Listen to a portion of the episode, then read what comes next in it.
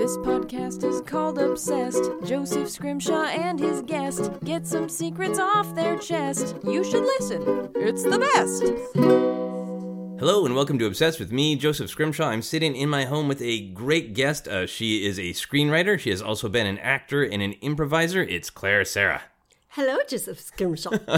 Hello, thank you so much uh, for coming and doing this. oh, thank you for having me. Absolutely. Uh, I like to give listeners a little bit of context about sometimes how uh, I know the guests, and Yes. you and I are in a writing group together. Uh, been in, I can't remember when you when you joined the writers group. Uh, back in the aughts. No, Back in the aughts, yeah. And a, remember. year, either like a year and a half or maybe seven years. I don't know how time works Like anymore. but it's been really great uh, to get to know you, and I always feel really lucky to be uh, involved in this writers group because almost everybody in it has these deep connections from your your uh, artistic past in Orlando, Florida. I know, it's amazing. Amazing group. Yeah, yeah, absolutely great. So, uh, for people listening, can you tell us a little bit about who you are and what you do?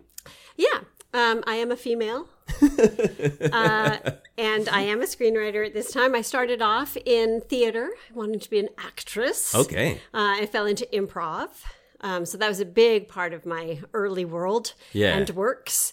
And my husband and I started a theater in, or well, with a few other people, started a theater in Orlando called the SAK Theater Comedy Lab, Oh, okay. um, and which is where I met a lot of our common friends now. I hear them talk about SAK, but I didn't know you started it. Yeah, I'm one of the founding members okay. of the Comedy Lab. Yeah, very proud of that. um, and I ran the Theater Sports League there for years. Um, and then we moved out here and I got more into writing. Okay. So now I do, and it's mostly kind of family film uh, that I've fallen into. Yeah, it, you use the term "fall into" uh, frequently, which it seems like really honest and accurate, right? Like that, that's just kind of how life uh, presents opportunities, right? Yes. Uh, but th- I'm curious about the acting thing because I honestly didn't know this. I was uh, googling to make sure that I had all of your nouns correct because I know you as a writer, but then so many people in Los Angeles and, and everywhere in the world do eight different things. Yes. and I didn't know that acting wise, you've done some pretty cool things. Oh, that's on the internet? It is. It says cool things. No, that you were in the Princess Diaries movies. oh, yes. Yeah. Yes. I was in the Princess Diaries movies. That was an hoot to have for sure. That was great. That was great fun. Yeah. So I, I guess when I see something like that, that that uh, that shows like, oh wow. A lot of times when people say like, uh, I used to be into acting, but then I was into writing, they, they'd mean like, I did some local theater, but like. I, I was I was doing some acting. I, I kind of did some stuff with Julie Andrews, and then I fell into writing. I'm just curious about that perspective of do, did you did you truly stop acting because more writing opportunities presented themselves, or was it that you just found that you loved writing more than all of the work that goes into being an actor? Yeah. You know, writing is the only thing I didn't fall into. Okay. Everything else I did kind of fall into. Writing is the only thing that I actually like turned my mind and heart towards to say, I want to do this and I'm going to put all the work and effort into it that it Okay. requires. Everything else, I, I really did kind of stumble around and into and about with. Yeah. Um, and then writing, which is the hardest. um, but it stood out for me uh, above acting and even Yeah. above improv, which I never thought I would love anything more than I love doing improv. But uh, I started writing plays at our theater. Okay. That's what got me kind of writing, really. Um, and then when we moved out here, I was fortunate enough to know somebody who had done well as a screenwriter, and he kind of mentored me. And- okay. and then I just stuck with the writing. And now it's too late to turn back. It would be embarrassing. And Yeah. I, I did actually try to do improv again recently, and it's not that it's, it's not like riding a bike. Yeah. So it was it was hard to get it get back in that zone. I fell a lot. Was it? Did you have any sort of? Because I've done improv, uh, and it's been a little while as well. And I feel like there is a little bit of a difference, at least in my brain, between like writing can have an element of improv, but you're like you're really trying hard to find the right. Like sometimes I think of writing as every little thing is solving a problem, Yes. solving this dialogue problem, solving this scene problem, solving this act problem. and that to me is such a different brain than improv of like anything can happen. I know, I know. It for me, it's also I don't want to get too fartsy, but it it is the rhythm of writing has to be slower than the rhythm of improv. Yeah. and the glory of improv and uh, what we're talking about a little later on in the world of gibberish and just spontaneity, it has to be just like a whir, and it's like what you're just skimming your brain for the first thing all the time, which is such a joy to me. But with writing, as you say, you have you have to be on the third level at least Yeah. of what you're writing as far as theme and character and world and uh, where you're going, where you've been. Always has to match. Yeah. And um, I think that's why w- the few times I've gone back to do improv, it, my brain is literally slower in terms of making story choices. I don't just like blurt out. Yeah. Are you like analyzing? Are you coming up with like here are the three or four options? Yeah. What should I say? Yes, yeah, yeah, Yeah. Which I never and, and editing also because like, oh, that'll be hard to pay off later. It's like, what? I would never think that as an improviser. That has third act problems, so I can't. I can't say that. Yeah. okay, good to know. Good to know. I need to work on that a little bit. Uh, I might be doing some improv soon, so I need to get my mind back in that game for Yeah, myself. you do. You have to play games for like a couple of days before, like with your own self. Yeah, Which is actually kind of fun. Yeah, absolutely. Um, well, let's talk about uh, your your main topic, your obsession. Uh, I always email guests and say, "Hey, what would you like to talk about?" And you said gibberish, which is so great. So, uh, can you give just like a definition of what you mean by by gibberish? Well, I, I do feel it that there are two categories of Okay. gibberish. So, um, pure gibberish would be uh, nonsensical words Okay. it- that you know words that do, a language that doesn't make sense, an alien language. Uh, um, you were laughing, but I said something really touching. Oh, I'm so sorry. there. It's, I'm so sorry. it's okay. I, I apologize. um, and uh, what I feel like, I feel like gibberish, and the other the other part of gibberish is like nonsense literature, where you use real words but out of sense. Okay, almost like a like getting really bad spam, like in the early 2000s. Oh my where it was just like that's a sentence, but not in the order a sentence should be. That's exactly right. Okay. Yes, um, or v- bad translation. yeah, Um, so it's nonsense, but it's a- it's real words, but in wrong order. yeah, they they both are just absolutely charming to me and i think i fell in love with them well i fell in love with absurd humor in general uh, with charlie kaufman Okay. you know and i just loved sort of the absurdity and then the, the adding gibberish to it for me it's like gibberish is the spirit of language um, and correct grammar and nouns and adjectives are the the, the law of language because gibberish is still it's about communicating yeah. Uh, the spirit of what you're saying or you know one of my favorite I, I sometimes teach improv for writers Okay. and i will do I'll, i will tell a story in gibberish that they need to translate it's it's from an improv game which Okay. is called uh, gibberish translation and that's usually somebody pretends to tell a poem in gibberish and somebody else um, will translate it Nice. and uh, and I love doing it because you know you tell I, for me and uh, certainly back from my improv days, you try to know what you are saying. Yeah. That, that makes the the gibberish more interesting. Like if I if I'm actually saying something to you, yeah. my gibberish will be better than if I'm going goobly gobbledy. yeah. And I feel like people really get it. Um, and so I'd love to do it in a, in a class of 10 or 20. I will tell the story with breaks for them to, to write. Um, and I'll tell it passionately. And I'll know the story I'm telling. It's usually a fairy tale or Okay. whatever. Um, but then then I have them read back what they wrote. So you've got, you know, 10 different stories. Yeah. Are they sometimes close? Um, not that close, but they have the um certainly you know the passion in the moments, the scary parts, Yeah. or the um. I, I haven't had anyone guess the story that I'm telling Okay. yet. So when you are communicating it, you've picked a story. obviously you're gonna pick the emotional moments of like you know uh, when when the wolf blows the house down. That's right? exactly that's exactly the one I usually tell. Oh, really? Okay. Yeah. Spoiler. so, is it mostly like the emotional moments that you hook onto when you're performing it, or is it also sort of like a, a rhythm? It's the rhythm. It's that's exactly it. It's the rhythm, and especially with um, Three Little Pigs, there's lots of rhythms Yeah. in it. Um, and when they don't have any, like I don't say it's a fairy tale, or uh, so they're It not. stars animals. Yeah. There's, yes, so there's no, entry point for them at all. Okay. Yeah, yeah, yeah. And the huff and the puff coming back each time. Um, the three little pigs. Yeah. Uh, and I just I I love how they will interpret. Yeah. Um, quite often there's aliens in their stories, and I think that's where we go because of the gibberish language or something. Right. So 'cause that's how we're used to hearing it. Yeah, yeah, yeah. You don't take it to the level of language, do you? Where huff is the same sound every time? Oh, I wish I could say yes to that. I mean, I could say yes. You wouldn't know. Yeah, I do. I've invented. but see that now that's But that's different. is that that's not gibberish then? It's inventing an alien That's language. right. Is that right? Yeah, that's okay. right. Interesting. Okay, so you you mentioned in your email that you kind of introduced gibberish to your life in a couple different ways.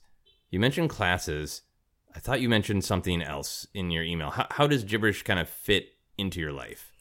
Um, I can't remember what I said in my email, but um, I mean, I do. I write gibberish s- stories. Okay. I also write nonsense literature, stories, and poems. So that's how I have fun. Just for fun. Yes. What does that uh, i mean that sounds joyful and interesting and very freeing because it's like it doesn't have to be perfect and right it doesn't have to be this line contains three different meanings uh, so is it yes, that's right. It's funny because it does still have to work yeah uh, according to its own rules. Um, it does still have to work. There, I, I mean, there there are stories that I keep and stories that I don't. yeah Um, and I I think one of the things that is very much you know gibberish being the spirit of the language it w- will be slightly different for everyone what people enjoy i mean because there's a, there's a lot of bona fide uh, gibberish or nonsense literature authors Okay. you know lewis carroll Yeah. jabberwocky and um uh what's his name lear uh how can i not think of his name right now edward lear okay who wrote the Jumblies and other, you know, like, and there, there's actually, um, I will never think of his name.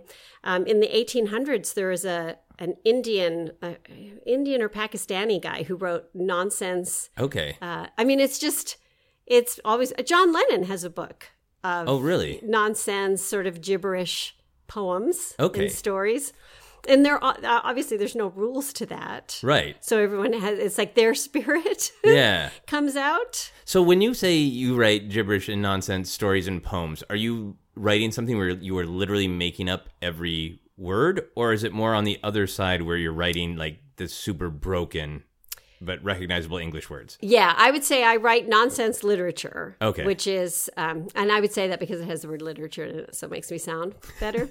um, but it, it, I use real words to con, and so I'm conveying a feeling without using words in the right order or Okay. in places where they should be. Um, gibberish I use for like teaching. okay You know, like gibberish translation, where that's nonsensical. It's, there's not even a word to be found. yeah Um, I I brought some if you wanted me to read. Oh yeah, a I would. piece. Yeah, I would love for you to read a piece. Yeah, uh, is it on your phone? Do you have it on? I, Uh, I, I actually printed it out. Um, oh, nice. Yeah. do, Uh, you, do you want a way that you could edit it out? no, I I, can just say right now. Oh, I forgot to bring them. no, no. I'm, I'm very curious. Uh, yeah. While you're pulling it out, I, I think, for for my opinion, like e- even though it's uh, nonsense, there there is uh, different ways to kind of find find it working or not. Because to me, like uh, just making up gibberish words, words that don't exist, you're getting into the various sounds that we have associations Yes. with. Right? A sh means something, and an f yes. means something, even if it's not the actual word. Yep. And then with the uh, for the way my comedy brain works, like comedy to me is the art of doing something wrong exactly the right way for it to be wrong right. And when you're dealing with English words that people recognize, you have to break the English language exactly correctly for it to have value. You're exactly right, and we all know Like there's a, I mean, there's taste. Like you might like uh, Lewis Carroll more than you like John Lennon's Yeah. version of it, but we know if you're not even like really doing it. Yeah. You know, but there's a sense of that. Well, you know, we have an inborn sense of language. Um, I was actually talking to my uh, girlfriend about this. She has a little baby that is just talks gibberish all the time. Okay. Some babies do and some don't. and this little girl, but she- and it's like she what is it? And you know, it's like you can tell by her inflection and like she already has an understanding of communication Yeah.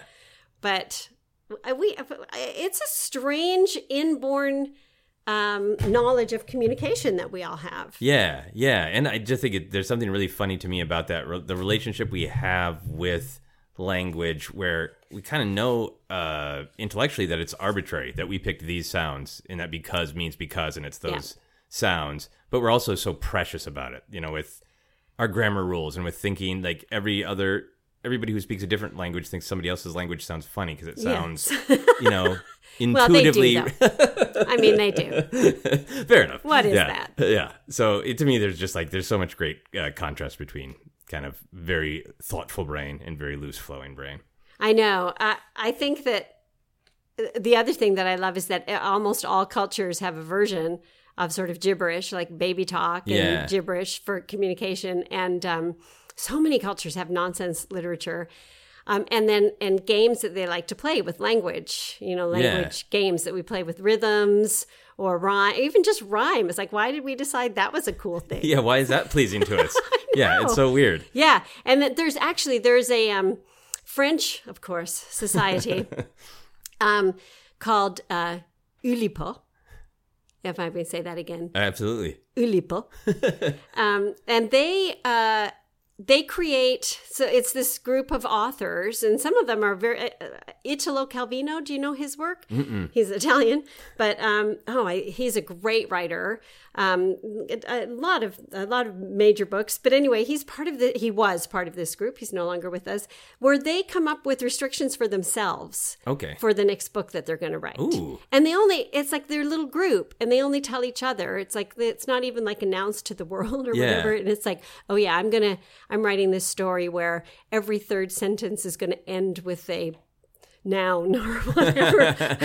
that would be like the worst, dumbest one. But they, they come up with extravagant rules and then they go and they write like, uh, Italo Calvino has my favorite of all, all the Oulipo um, stories, although some of them are so cool, and you would have no idea, Yeah. uh, until you read it uh like afterwards what the restrictions were. And like what? And he he wrote this book called "If on a Winter's Night, a Traveler," and it starts off with this couple in a bookstore, and they're both looking for the same book, and then suddenly they were they are in all these different stories, and it curls in and around itself over and through and it's so confusing as a reader and then when i read afterwards i didn't i i read the book for years. Like i Yeah. kept it. There's something just absolutely fascinating about it. And then um, y- years later i found out that he had made up the, these restrictions and nobody nobody knew. It became a bestseller in europe and Yeah, nobody knew that it was created from everyone was just like what a creative nut he is. But he'd put like these self restrictions on it. His self. Wow. That, what, do you know what the restrictions were in order to make that? I don't remember his exactly Okay. now because it's super complicated, but it reminds me of the game where you can't touch the floor because it's lava. Like Okay. that's what his book is like. It's like you can never finish a story; it has to come in halfway through another book. Oh, nice. It's, it is real. Okay, I'm very interested in that. I will follow up, but I want to hear uh, your nonsense story. Oh yes. Well, let's see. I um, pulled up my old file. And uh, okay, so I'm going to do a short one, of course. I mean, I've got tomes. Yeah, you've got a whole journal's worth. Yeah, you could publish. I could. Okay. So, uh, yes, this one is called, okay, and I, I have to get serious because Fair enough.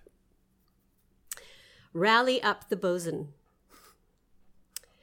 Dagnab Punderbits rallied up his bosun and hoiled a cryfarb up the jib. Santa Anna was feisty that morn, with palms out and gustling, but Dagnab had met her in a four and paid not a knob to her devlin ways. Rally hoed! cried the bosun, all salty particles and crispy bits. Me forearm says sail. And sail they did, cracking wise to the left and tacking cork side to the right, playing that old Santa Anna at her own gems. Their TR 7 waved from the harbor, a twit car with no gull wing. Boom, swave, kink! Quid pro quo there, bosun! yelled Dagnab over the crashing hwa sounds of the sea. She's brought out the brigand young, and here Defoe's our end, I fear.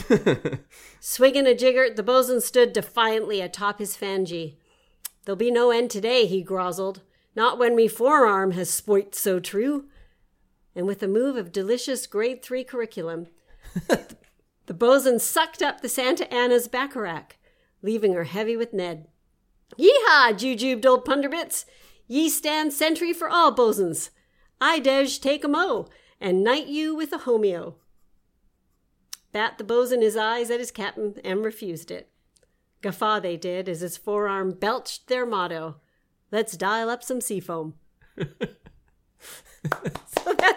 that's amazing. that's what I do in my spare time. that is so great. I can see how that would feel just utterly freeing oh my gosh. because it's enough structure. It feels like to me right? to feel like I kind of know what I'm playing around, the general area I'm playing around in. Well, I think what's fun with that is, as you know, after you've been writing for so long, the structure is just inside you. You don't have to think about it. Yeah. I mean, you do when you're creating a specific, you know, Yeah. television or film format, you know, whatever, hit your marks. Yeah. but um, but you basically, it's, it's so in your DNA now, beginning, middle, and end. You know, and so for this, I don't think about that at all, and and I just let my mind go, which is so much fun. And if I make a typo, I can't. My rule, my Oulipo, is that I can't go back. Oh, I can't wow. change any. It just becomes part of it. Yeah, yeah, yeah. And then and and I love that because you can't do that. It's it's improv for my brain because you can't do that with a screenplay um, because it can just it just takes the story like way left, you know. And then I love that it's like oh we're going left, we're going left, we're going left, and then somehow the back structure part of my brain brings it Yeah. you know back around. But Now, are you the kind of person who feels like you are listening to a deeper intuition when you make a mistake? Um, I, I'm, I'm asking this partially just because I'm, I'm a big uh, Lynch fan. Uh, there's a lot of intuition in his work, particularly you know in, in this latest season of Twin Peaks. And I just read his book that he, he wrote a long time ago about using transcendental Ah, meditation. Uh, but he talks about it all the time. Of he's just like I try to listen to ideas, you know, and some of like the seminal parts of Twin Peaks were mistakes right. that became characters and things like that. So th- there's, I'm intrigued by this idea of feeling like there are no mistakes.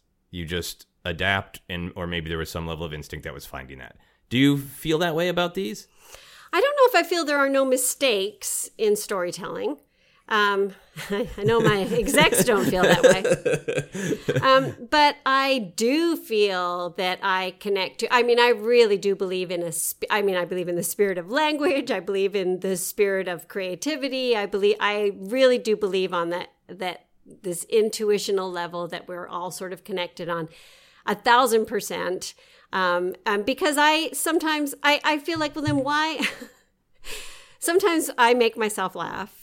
And I'm like, how can I make myself laugh if I'm if I'm over, you know, if I am omnipotent over myself? Yeah. How can anything surprise me or make me laugh? And and I I I don't know a writer that doesn't get surprised by something that comes out of them or Yeah. something their character does that they didn't expect as they're writing it. So I I I live for that. I I love mistakes. I yeah, I live for mistakes Okay. in in every way though i mean that comes back to my improv training um, where i definitely and and as a director of theater sports i think i had it plastered up on our walls like if you don't if you don't fail at least one to, once tonight you've failed because it's like you you never know if you if you're not out there tripping over yourself you know Yeah. what you're gonna what you're actually capable of or for me it really is more about like surprising myself that is my favorite yeah, that's a great way to think about it. Of like not doing everything just sort of the rote perfect way, yeah and and discovering a new thing to pursue. yeah Uh, with that particular piece, yes yes, this piece. to me well i mean it's great because it it it, ha- it has that freeing sense of nonsense and to me it had some really uh, satisfyingly uh, some satisfying comedy contrast of using a lot of sort of flowery language a lot of language that sounded like you were at sea and then dropping in you know third grade curriculum which sounds very technical. So it has just some like great joys of nonsense. But there were so many uh, like signifiers in that to me. It felt like reading uh, a poem like an actual poem in that like I understand the general mood we're in. I understand even like Right. some things that the, you, if you invoke uh, the Santa Ana winds and language that sounds like sailors, it sounds like you're dealing with is there madness near the sea? Is that like So did you sit down and go I'm going to write something that's kind of about of about madness Oh no, and and the sea or no, the wind? No, I think boson was probably uh, error. Okay. and then it created it's like well where else would a boson be and and as soon and it is very much the improv in your brain it's like you know all the connections happen as soon as uh, if i've typed boson by mistake then Yeah. all the words that connect to boson come up into my brain so you know it, it it is again like doing improv we- we used to joke you know where it's like don't look in the front row because if there's anybody there that's unusual, that's the first thing you're going to bring into a scene. Don't. It's like you just, just like a sponge. yeah. And so when you're alone sitting in, you know, your room typing or whatever, that's like so great. It's like, what's floating around in my brain? What connect?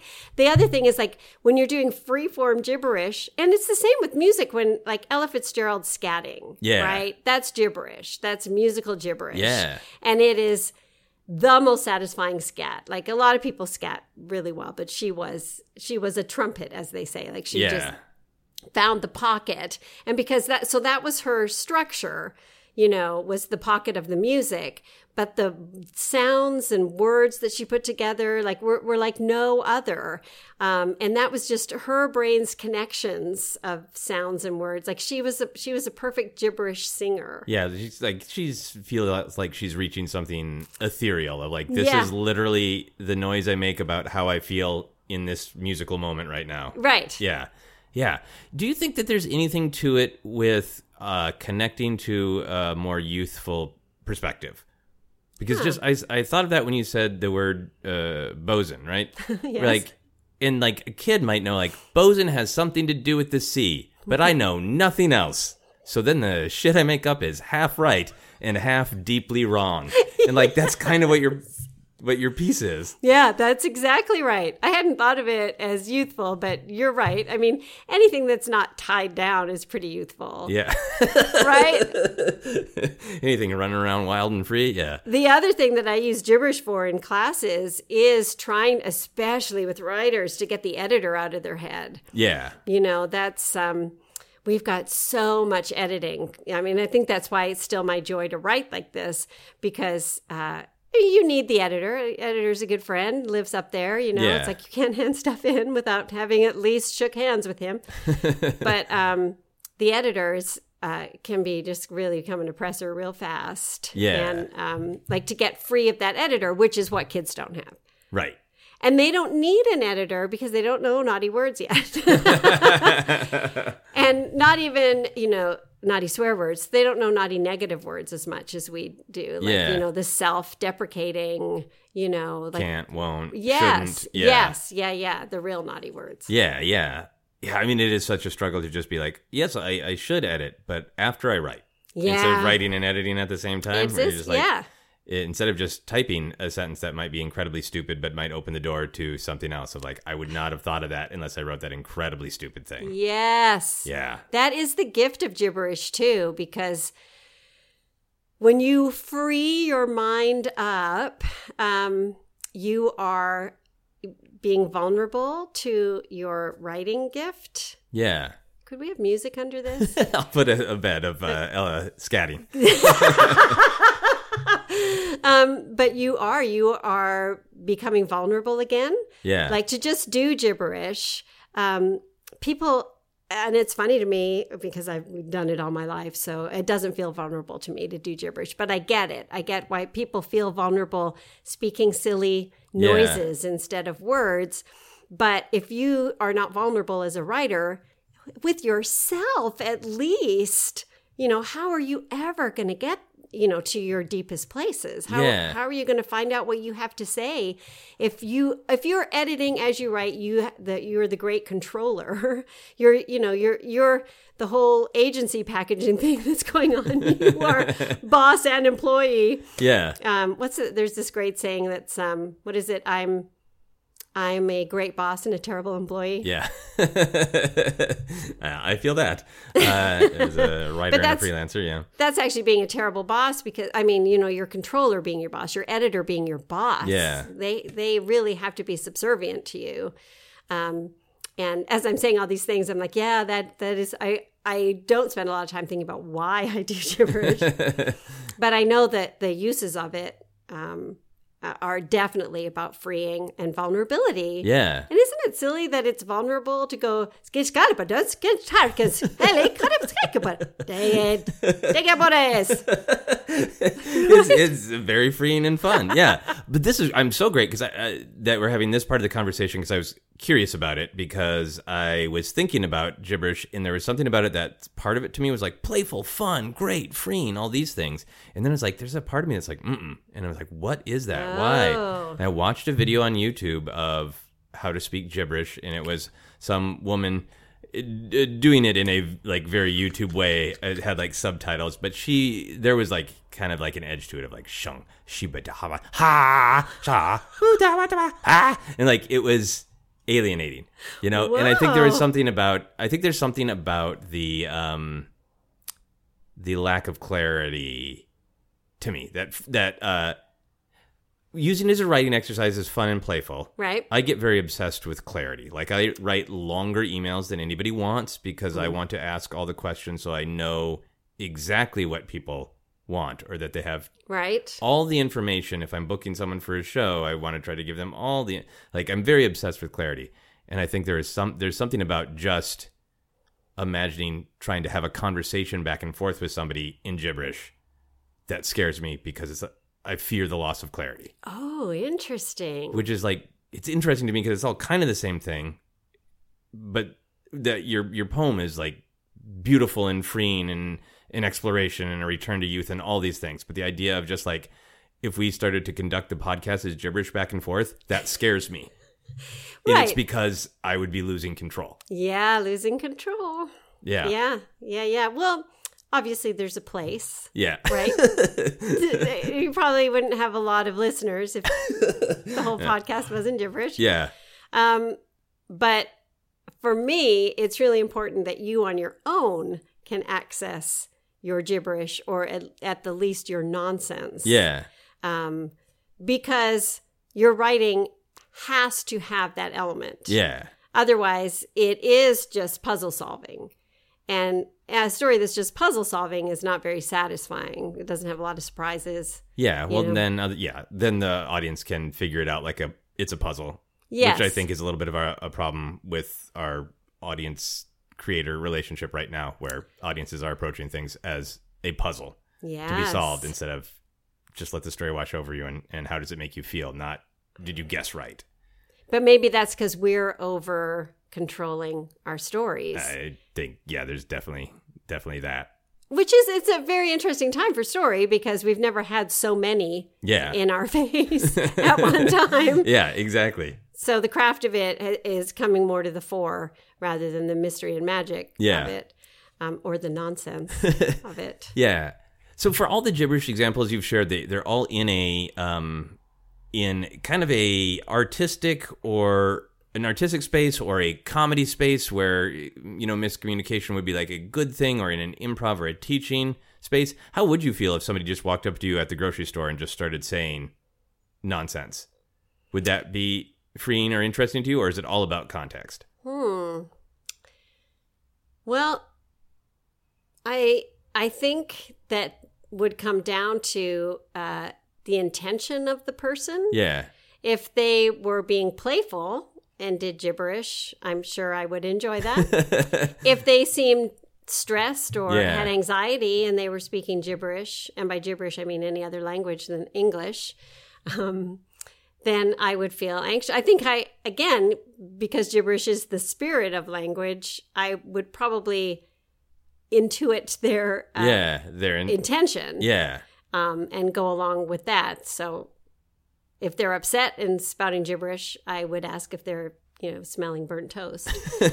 um, yeah, Oh, that's great because I think that helps me. That's I think that's what uh, weirded me out about the YouTube video because the intent was to be kind of aggressively obtuse and like Yeah. in order to understand what I'm saying at all, you need to read the subtitles. what was the purpose of that video? I have no idea.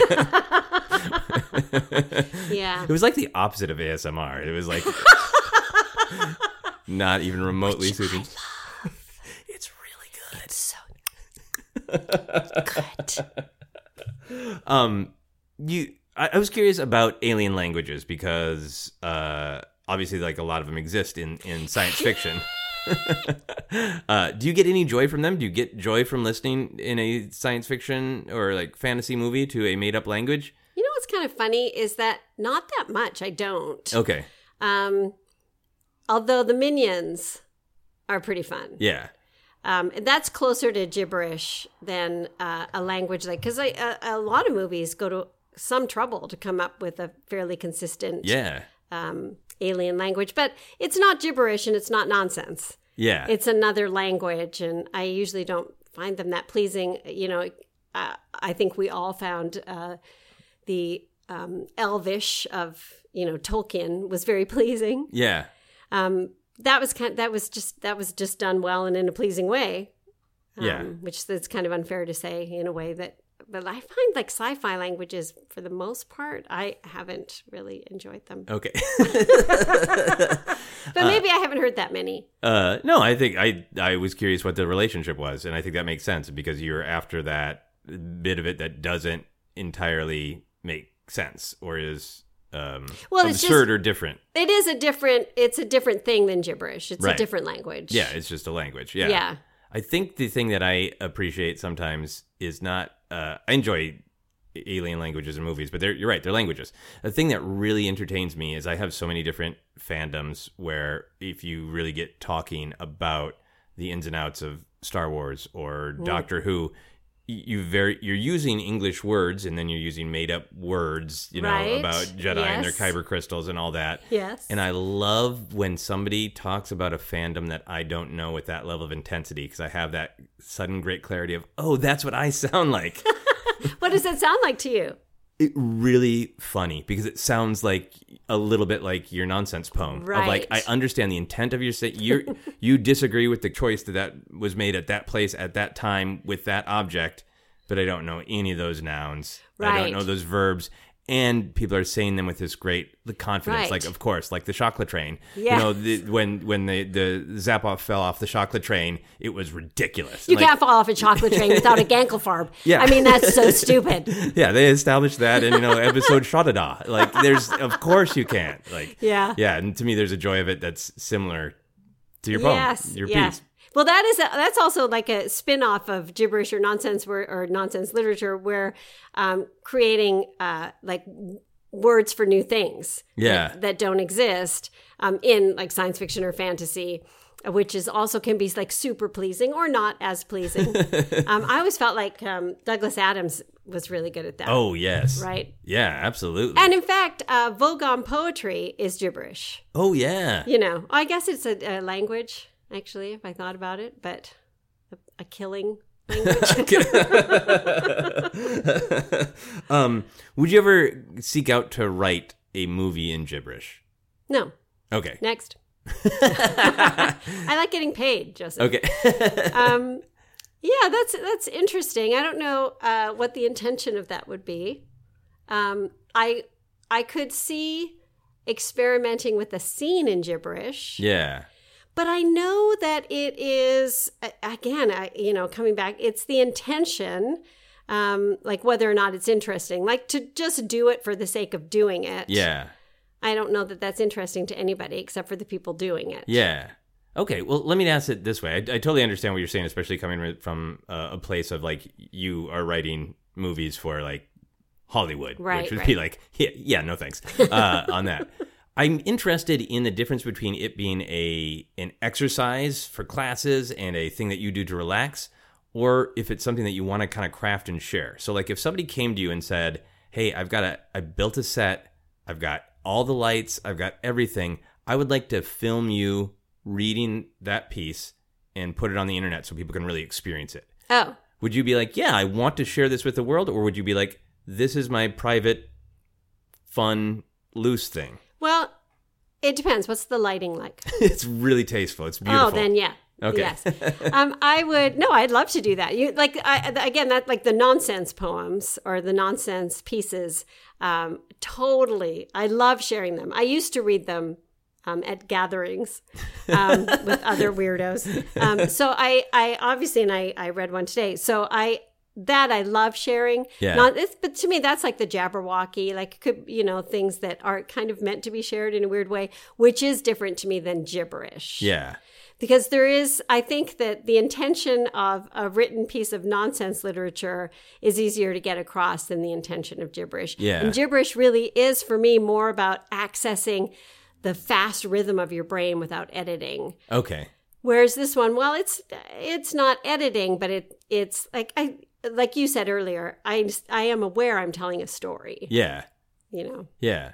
Uh, have you ever made a different life choice because of gibberish in any way? Has it ever affected what you choose to do? That's a great question. Um, you know, I I don't think this is it's a stretch to say that because of gibberish I got into improv. Yeah. Um, so that became a huge life Yeah. change for me. Um, so I was drawn to the absurd world where language was different, Okay. which I observed in improv scenes. Okay. And so was it improv that introduced you to gibberish or was it reading Lewis Carroll or Uh, it's sort of that all, all sort of swirled at the same. I mean, I let I read Lewis Carroll first, um, and I I loved that, and then I saw Andy Kaufman doing his. Uh, he had a character that spoke. I have air quotes. Um, uh, Latka, I don't even know what he was like, some Eastern European country, and he spoke gibberish as Yeah. his language, and it was clear that it was gibberish. It was not a language that he had planned out, and it was so pleasing. And that's just because he happened to be a master of comedy, Yeah. so he knew how to land the sounds, you know, properly. Right, yeah. So and and so my life decision to get into improv was highly influenced by the whole gibberish and nonsense poetry stuff. Yeah. Awesome. Um when I release this podcast, do you think I should spell gibberish with a J or a G? Thank or God do you you think it that. just doesn't matter? at I all? think you should spell it your this cat shoot shoot pit. that seems in the spirit of what we're talking about to me. Yeah. Yeah, I loved that you spelled it with a J because I caved to the interwebs and spelled it with a G in the email. Okay. But I, I feel it's a J. Yeah. But is it a GIF or a GIF? Oh man, I guess the the world will just have to decide that one by itself.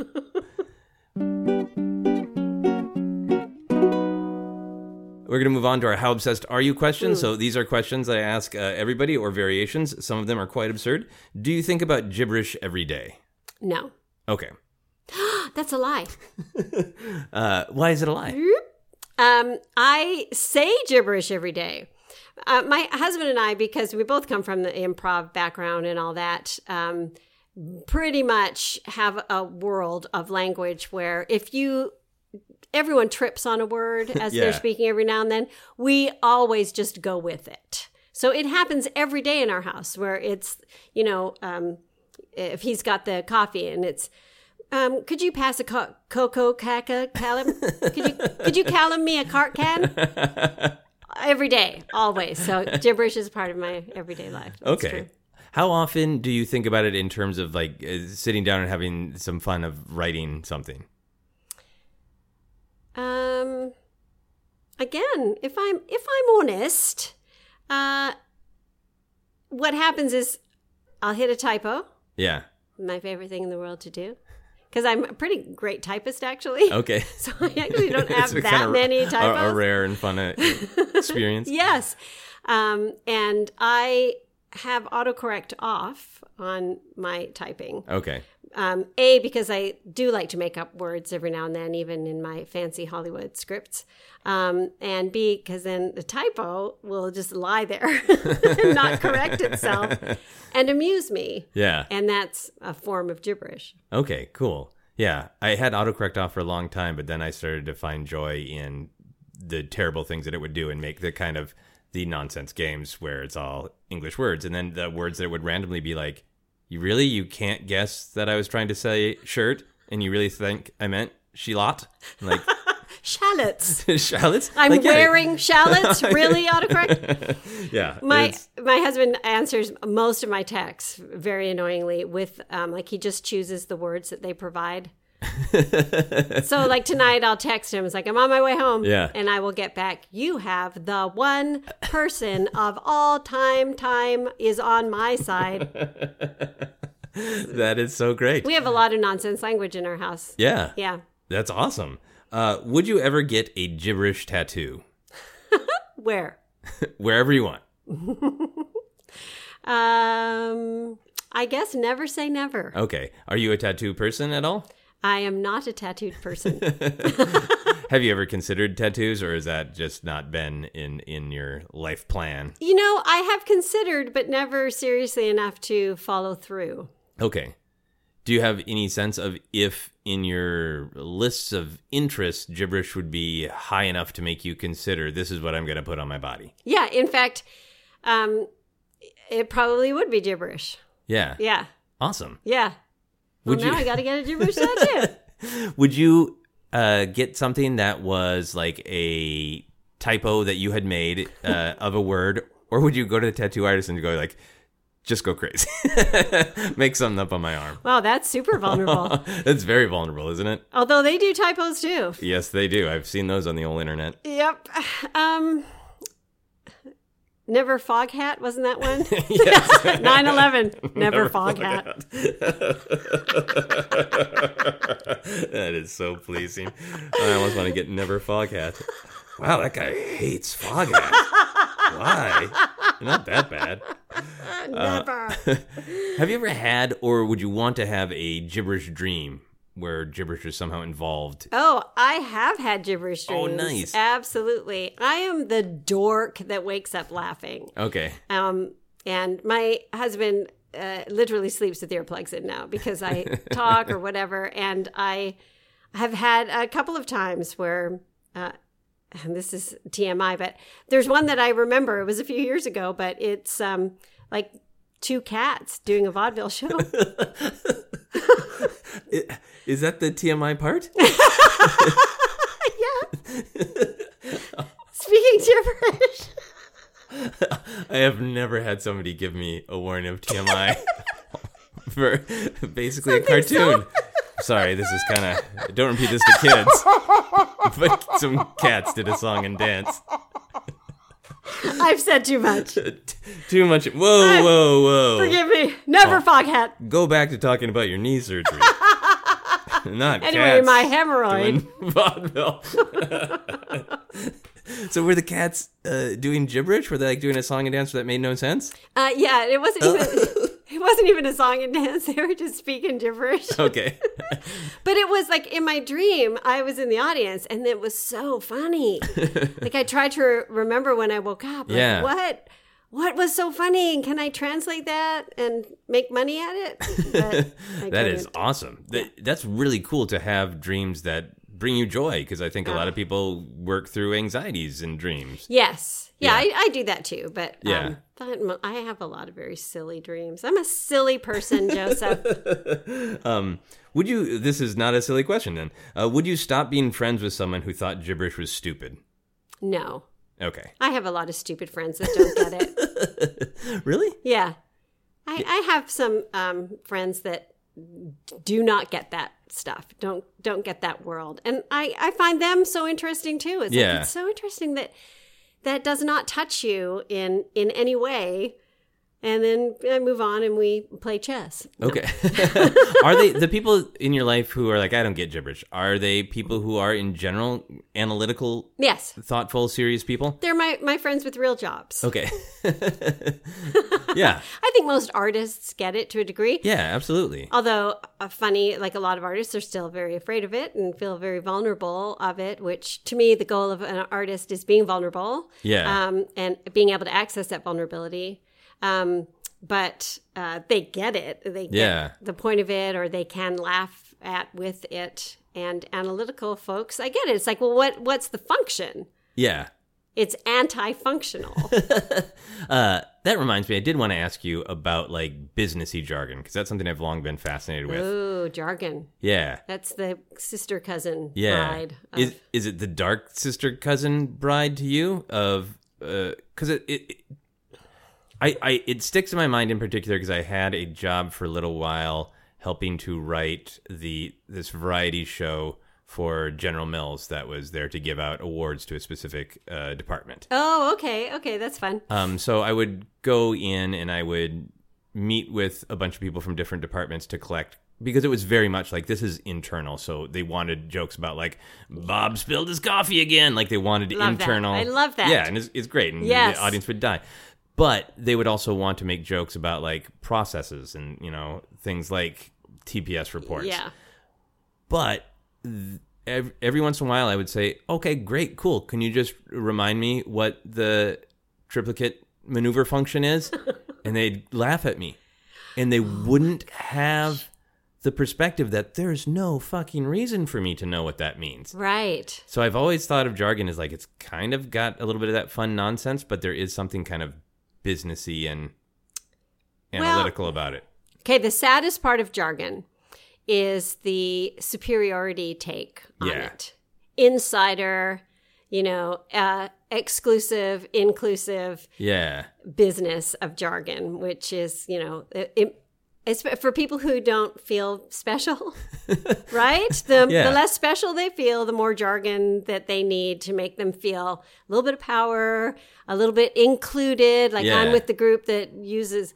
I mean, it isn't there a Steve Martin joke where he um, pretends he's at a plumbers convention, or Yes. like he tells a joke and it's like, wait, is this not the plumbers convention? and then I got the two quarters wrench, but. Um, and there's a beautiful place for it because I love all that. I mean, Yeah. there's artist jargon, Yeah. you know, and some of it's really useful because we understand what we're talking about. Or writer's jargon, what's the inciting incident? you Yeah. know?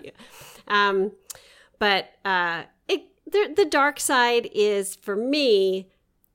eh, eh, The dark side is always invulnerability, Okay. and the invulnerability of I'm a superior because you don't know Right. what a flux capacitor is. Right, that difference between I'm holding the knowledge versus all the great nonsense vulnerability examples you give, where we both don't know what it means, so let's find out together. Yes, Yeah. yes, yeah. Cool. Uh, would you want someone to speak gibberish at your funeral? Oh, I would love that. oh my gosh. Okay, now I'm going to put that in the folder. the folder. Are you making this up in the moment, or do you have a folder? No, I have started a folder because um, my mother passed a few years ago, and she had uh, her- whole entire funeral Oh, planned wow. out. The memorial, the every it was so great, and she talked it over with me. Yeah. But there were still a few surprises that she threw in at the end, and it was so great. It made everyone so comfortable. It's like we've got a task to do. We can Right. focus on it. We know this will make her happy. It was great. So Yeah. I want to do the same thing. Awesome. And not that I will be there, but I also think it'll make other people happy. And that now making someone say gibberish, which at a funeral will make people laugh inappropriately and Yeah. feel vulnerable. Yeah, have that great, you know, yeah, release of. Uh, That's great. Thank you tension. for that. Absolutely. Uh, if aliens visited Earth and you were the human who got to greet them, would you tell them about gibberish? You know, it would probably come up because there would be language barriers. Yeah. So in a way, it would be like a, a game of of gibberish of trying to get the Yeah. spirit of language Yes. across. Yeah. Which is like that movie, The Arrival. Yeah. They were trying to figure out each other's language and they gibbered out ink blot. Yeah. Ink Um, gibberish. Yeah. But so actually, it probably would be helpful because I think making noise is better than both standing there with like you know like it all blocked up inside. of course, I of course I feel that way. But it's like it would be better for both of us to speak gibberish and to hear our tone. Yeah. It's like okay, alien. Skuli kalikata. Kalikata. Like, like there's a difference between those two, right? Right. Yeah. Oh, that's so great. Um, are there any gibberish products you would like to buy?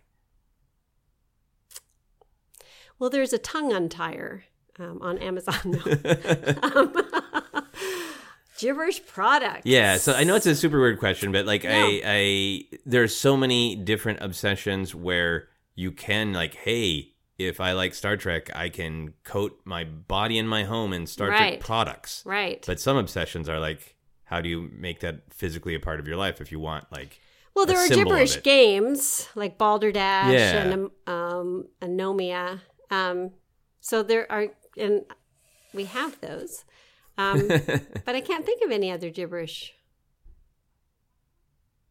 Um, there, there. I have thought a few times about embroidering a gibberish thing, and I didn't think that up entirely. It came from an old uh, Jon Stewart Daily show where uh, George Bush had flubbed some like "Fool me again." Yeah. fool me twice shame on fool me fool me once again and they um, embroidered the whole thing onto like a set of pillows which was a form of gibberish Yeah. and i thought it would be so great like but it, the same thing as the tattoo it would have to be the right gibberish phrase Yeah. it would have to just feel like in the pocket Yeah, that is so funny to me. I love those things that have that clear contrast of we're used to those kinds of displays having like this homespun, heartwarming, it's all going to be okay in the end meaning. And to look at that and just go, uh, I don't know what the hell this great advice is, but it's hanging on my wall. I know. It's so fun. i know oh, that's beautiful.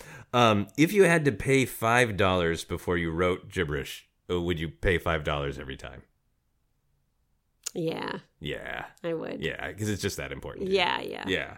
Uh, all right. Here is the final "How obsessed are you?" question. It's kind of a weird one. If every time you spoke gibberish, a wild bear appeared in the room with you, would you sp- still speak gibberish? oh my gosh okay uh, is it a black bear or a brown bear i'm canadian so okay. i know Uh, uh, which one's bigger? Uh, well, the brown bears are scarier. Okay, brown bear then. Oh, Yeah. grizzly, Yeah. Kodiak. oh, I like Kodiaks. Yeah. Um, oh gosh, I. Uh, my problem is that I, my adult wants to say no, no, it's just gibberish. Yeah. But myself says I'm going to do it anyway. So um, I just have to learn some bear skills, which as a Canadian, I have a few. Oh, yeah, I'm sure. Um, so I, I I'm going to say no, but I know that I'll do it anyway. Okay. So, in true, if it was, I mean, it's an absurd question on a podcast, but if it was like some real strange curse that befell you, you would try not to because you know it's Yes. dangerous, but then eventually it would happen It would happen. Oh my god. Yes. because it's just a part of you. It happens all the time. Even talking to myself, yeah. I will trip on a word and then go off on a gibberish, you know, punt. Yeah. and the bear would appear. Yes. and you'd have a fun little gibberish game. Uh, I ask everyone to do this, but it's extra great for your topic. I ask people to make a noise to sum up their obsession. What kind of noise do you have for gibberish? Plarkunk thumped.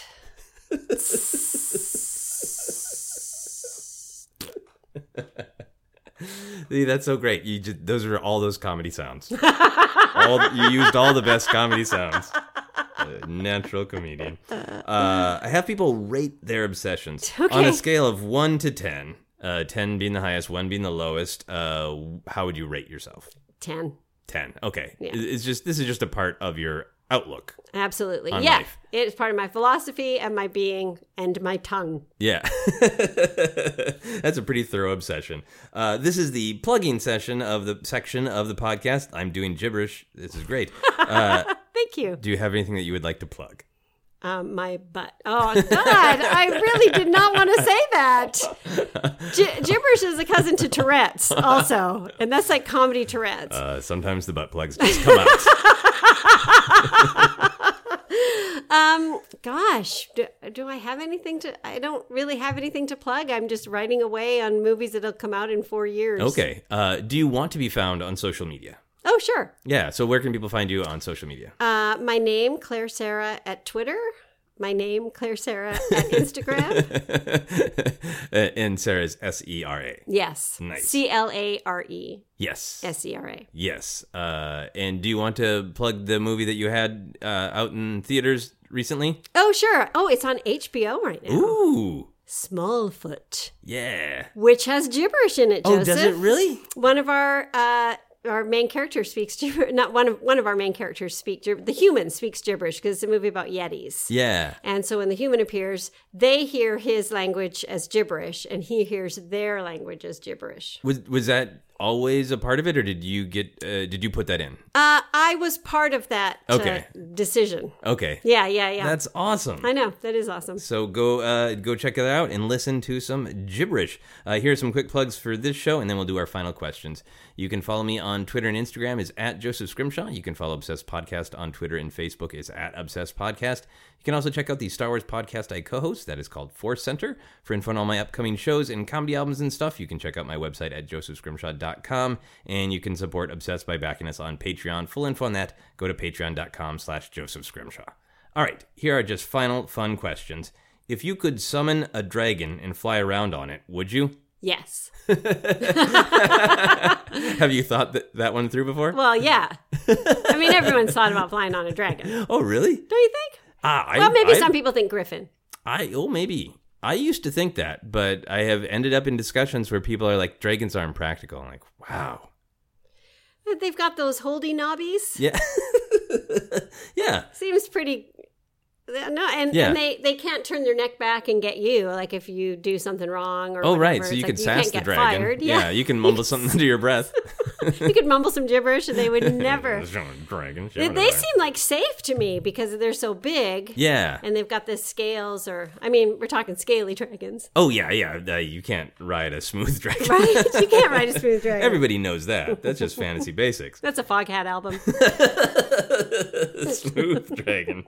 I hate that one. Never fuck.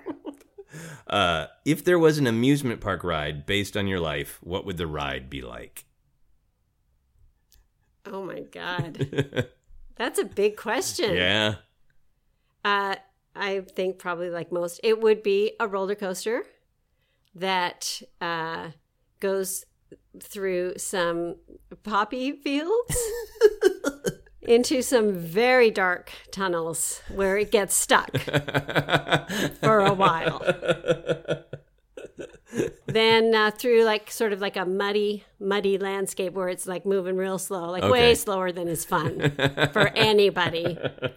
And then suddenly it just drops off like woo, and it's fun, but it's just going down. But you're going down, falling down. into something, Yeah, yeah, yeah. yeah, down, down, down. You're falling. Then there'd be a series of falling into things, stumbling, stumbling, stumbling, falling into something. Then there's the decision of the coaster to make a decision, and then it's all uphill, chink, chink, chink, chink, chink, chink, chink, chink. And then you're going to get to the top of this and think, oh my God, I've come all this way up here. And it just plateaus. This sounds like such a great ride, I think, for people to go on when maybe they're like, you know, in their early 20s. Just That's like, exactly when look, it starts. this is life. Uh, Yes. For, for many of us, uh, some people have different roller coasters, uh, but for many of us, this is a normal life. This is a normal roller coaster, Yeah. and the soundtrack would be Skilla Saker Disco Take a Papa to say Go to Jack Chop Chicken Chicken Chocolate Pie Serve. All right. The final question for everyone on the podcast is what is happiness? Happiness is Clarvencott. Happiness for me uh, is this is so dorky, but it's entirely true. Uh, being in the moment enough to be vulnerably present Yeah. anywhere, anytime, good situation or bad situation. Um, I have laughed a lot in really terrible circumstances because I was paying attention to what was going on. yeah. You know, so happiness for me is um, being present and vulnerable. Yeah. Is it for you the um the joy of being vulnerable and present or is it the access to the catharsis that comes from that? Oh, that's beautiful. That it's that is the, that's the loop. Yeah. That's the loop because catharsis, while it's absolutely fabulous, is not silly. Yeah. So like there's like there's just a loop of the darkness, the being present in the darkness, the seeing it for what it is, the joy that comes out of that, the or the catharsis that comes from that. Which brings to joy, which brings you back to the present, and then you're just in this loop. That's great. That's really cool. That's the meaning of life, Joseph. Oh, awesome! Th- that would be another good uh, amusement park ride as well. The way you described that. So there you go. Yes. Two great amusement park rides from Clare Sera. Thank you so much for doing the podcast. Thank you for having me. This was a delight. Excellent. That is our podcast. You've been listening to Obsessed. Joseph Scrimshaw and his guest shared some stories with the rest. Rate five stars if you're impressed. Today, a monument of Etranger stands to the side of a large pan of water, decrying any involvement in the war. But listen to the type of me, my dear readers, and know the Sam Hill as you read it here.